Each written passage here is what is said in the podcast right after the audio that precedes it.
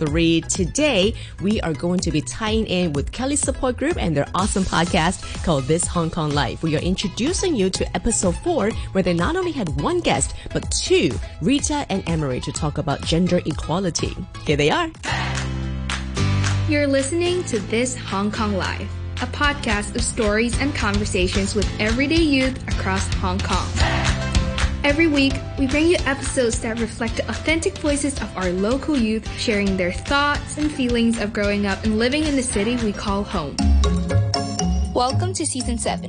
Very often, when we look at something, we are merely taking in the tip of an iceberg.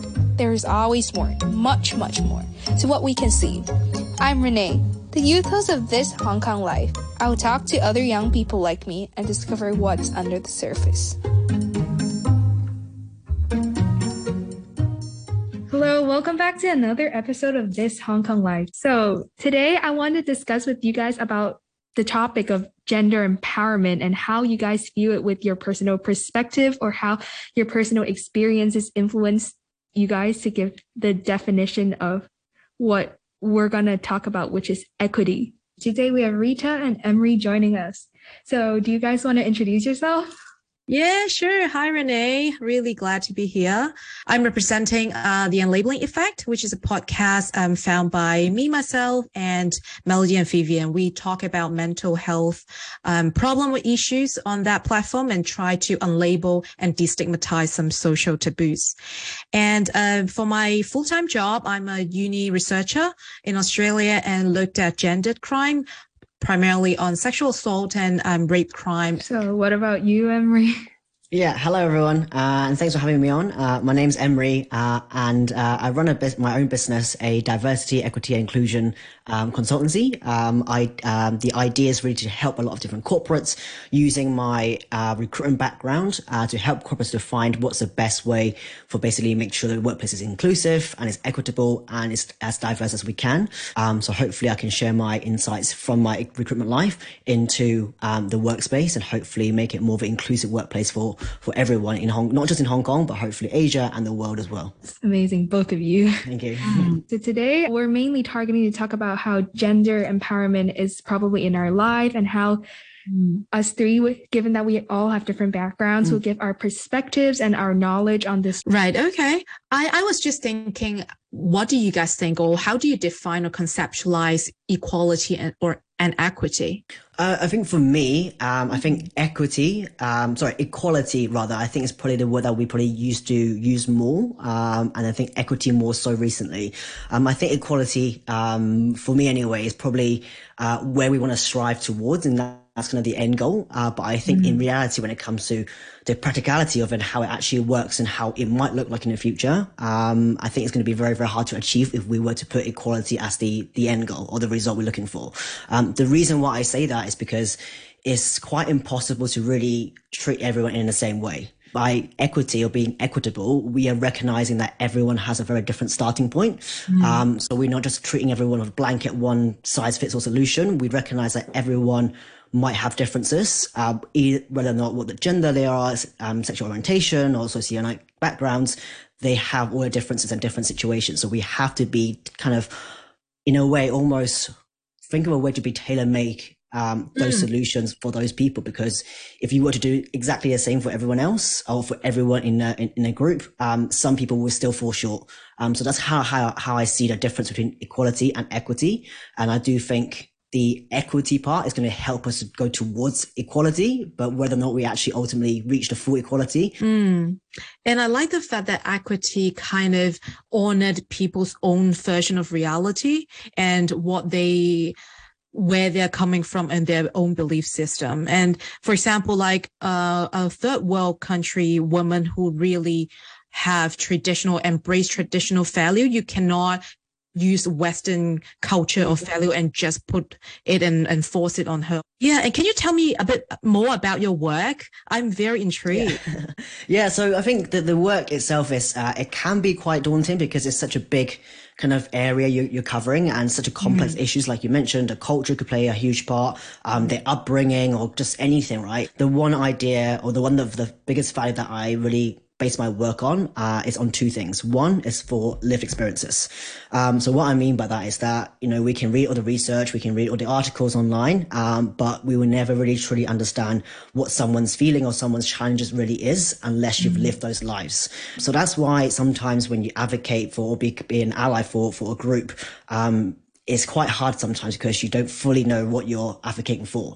You can really only just be there uh, and kind of be be supportive and, and do as much as you can from your own perspective. Um, so that's what I think live powerful experiences is, is, is the way to go when we come uh, when we talk about um, diversity, equity, inclusion. Um, we really have to listen to those who are in those underrepresented groups of what they are looking, what challenges they face, and mm. what support they need from us. Mm. the second value that uh, a lot of my business is also based on um, is on the idea of intersectionality. Mm. Um, so m- me myself, um, uh, I guess you know if you want to really kind of label it, um, I'm, I'm, Asian, I'm from Hong Kong, uh, I'm in the LGBTQ community, uh, but uh, it doesn't mean that I can only advocate for these groups. And I think if we break it all of it down, what I really believe is that the values or the principles of reaching equitable world is the same. Even though there are nuances between different groups, you know, women or disability groups or LGBT community are needing different types of support and solutions, but the principle is the same thing. So that's why I base a lot of my work is basically having that lens of saying one person can also be multiple identities. So we really have to use intersectionality as a center point of everything we do uh, when we talk about the gender empowerment, all that kind of stuff. But really, I think intersectionality is the basis of everything we should look at from, and then we kind of build from there kind of on. Right. So once you understood their challenges and their ordeal in, in workplace or whatever context that is, how do you help? Like, do you strengthen their mental capacity or to be more resilient or to empower them to voice up and speak up for themselves? Or, or do you actually, um, have ally to talk to like managerial people to make some top down changes? Yeah, that's a really good question. Um, so there's been kind of this debate recently in this kind of space is that we talk about empowering women all the time. We talk about how we should you know, help women and, advocate for women. Mm. Um, but a lot of that kind of messaging or that language really, if you kind of look at it a bit more, or the subtext really is talking about how should we train women to become more like men or become more, oh, yeah. more oh, like yeah. norm in the workplace, right? Mm. Um, so I, I, I don't really love the fact that how we always say, oh, what, what we can do for women is what is we need to flip it the other way around and think about how can we actually use a um, use the advantage that a woman would have, for example, the leadership skills, um, the empathy skills. Um, that's obviously a lot of research has been proven that women tend to have more of those emotional intelligence. So how do we actually leverage on those differences and make it as their, their, their advantage rather than trying to get them to speak louder and be more confident uh, mm-hmm. in the boardroom. Um, mm-hmm. So that's kind of the, the debate that, that kind of goes on at the moment. But for me, I think it really starts from the language we use every day, um, how we associate certain people with certain backgrounds. When it comes to women, do we always associate them as, you know, the administrative role uh, in a very general sense? Um. Do we mm-hmm. always think about when we say the word boss, is it always a man in a head? Um, mm. So really kind of breaking those stereotypical kind of ideals uh, in people's head, starting from the language and the stereotypes um, that we often associate it with. Uh, and you know, it's it's quite a, a tough job because sometimes it no is. one likes to be told they are sexist. It's also quite an interesting or quite intricate as how do I also deliver that message that the men or the allies will also take it in uh, and see, you know, what really kind of their power they hold in this conversation. Because I think sometimes people oversee how much power they would have uh, if mm. they're not in those groups. And so uh, I think, you know, the way to go is really kind of look for the allies and also help them, help the allies to advocate. Because sometimes I think people want to be allies, but they may not know what they can do or truly how much they are able to influence from from their own perspective. Oh yeah, you, you touch on like really important concepts like language and stereotypes. Like it, I resonate a lot, even in my line of work. Language plays so a, a really big role in mm. formulating our narrative around what a woman should be like. And sometimes like trivial or harmless daily interactions, just like making, you know, rape jokes and mm-hmm. um, just saying that, oh, boys being boys, you know, and uh, oh, it's just banter. You can't take a joke. These kind of thing kind of enable the gender equality uh, conversations and also stereotype. Now you reminded me of one of the most toxic digital platform in Hong Kong named LIHKG. So I am actually also working on understanding the cyber uh, cyber culture around mm. LIHKG, and there are loads of very toxic vitriol towards Hong Kong girls or women naming that prince princess uh, princess syndrome gold digger mm. and pro- mm. they're just being a prostitute you know go yep. selling their body for money everything would just lead to sexualizing them and object objectifying them i was just mind blown by that trend it was very toxic i just don't understand why that's happening in that platform and what about renee like as a high schooler, you guys like is born in a digital era. Like, yeah. how do you actually navigate this? Well, talking about how this issue of gender stereotyping or whatever like behaviors of women that occurs in all sort of social media that we use in our generation particularly like instagram snapchat and everything there's like different sort of like filters making fun of women or given that since we're born in a digital era we're probably more influenced by the information that we perceive ourselves. So I mm. feel like so I'll talk a little bit about my studies of in high school. So I take global politics. So we always talk about how like in Middle Eastern countries like Taliban, the regime, how women have to wear the burqa now, so they're covered mm. from head to toe, and how women are banned from education. That's like mm. a really huge thing. I, I don't believe it's this is like only occurring in Middle East, but I believe it's most in most like low income countries or developing countries. This is like a major issue from what I know as a high schooler perspective. Yeah. And I honestly feel like it can also be related by religion since it is not only related to like the economic development of a country, whether women are receiving education or not, but I totally feel like religion is also a big influence on gender stereotyping. I have heard, like, I was mind blown when I was watching a documentary about how Taliban is now in control of Afghanistan. And I can't believe one of the spokesmen has said that women are not a good believer, like in God, saying that women do not have the intelligence to believe in God. So I feel wow. like this, I'm really like mind blown. And even sometimes at school, there is as you guys mentioned, boys being boys and girls being girls. And I feel like I always hear like jokes about like people joking about like raping, gender stereotyping. Yeah. People will call each other like pole dancers, strippers, mm, whatever, mm. just because they have some sort of hate towards them or some sort of personal opinions. And they will always relate it to like rape jokes or whatever. Mm. That's like sort of gender stereotyping to a person. So I feel like I can totally relate. But then, given that I do not have personal experience of encountering these sort of jokes, although I've heard them. So I actually feel like since we're born in the digital era, I feel like my generation, talking from my generation, I feel like this will be a bigger issue because since a young age, we're influenced by how the world, the media views mm. women or men, even. Yeah. Yeah. And sorry, Renee, do you um, do you mind me asking um, when you kind of be in those situations, what is going through your head? I'm not the type of person who would go to stop them from doing it because at the end of the day, I feel like it's none of my business, whatever you want to say. But then honestly, I do not feel comfortable listening to any of those mm. jokes at all. Like to me, it's just like, wow, is that necessary? Because that's not even like a joke. It's personally attacking someone, like mm.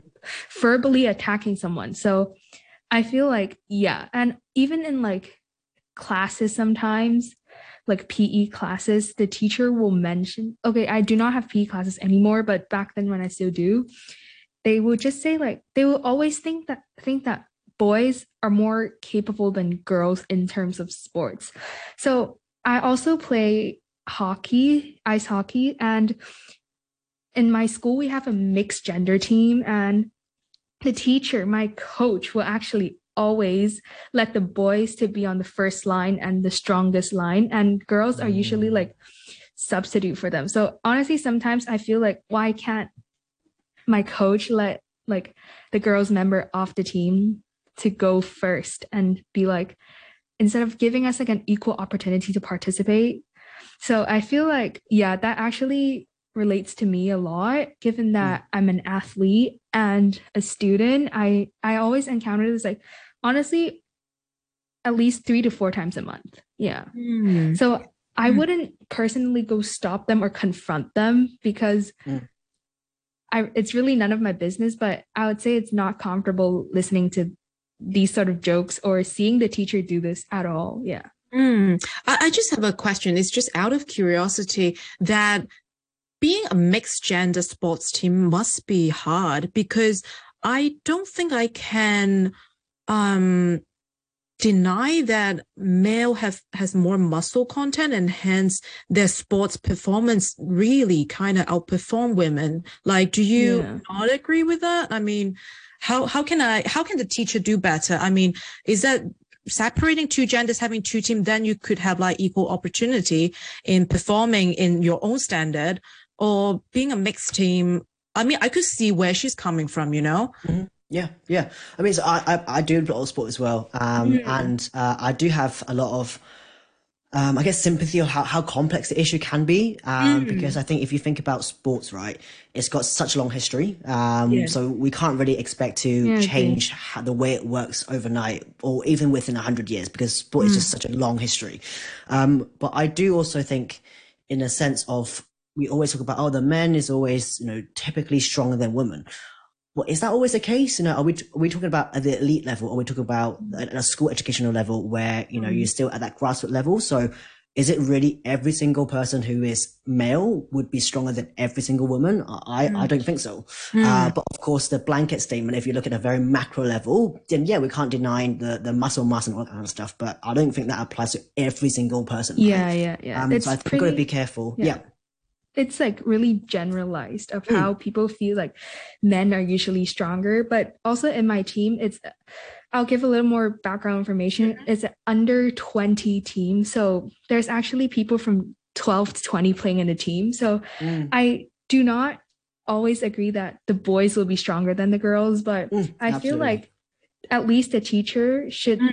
let like the lineup of who to go first, I think at least it should, since it's a mixed team, shouldn't it be half the amount of girls and half the amount of boys playing at the same time instead of letting all the boys go first and the girls stay at the back as a substitute when the boys are tired. That's what I'm thinking of. That's the end of our episode. Thank you for sharing your perspective or personal stories. I think our listeners will totally enjoy what we've discussed today since it's a very like interesting topic yeah. So yeah, that's all, guys. Thank you. Thank Bye. You. Thank you. Thank you for listening.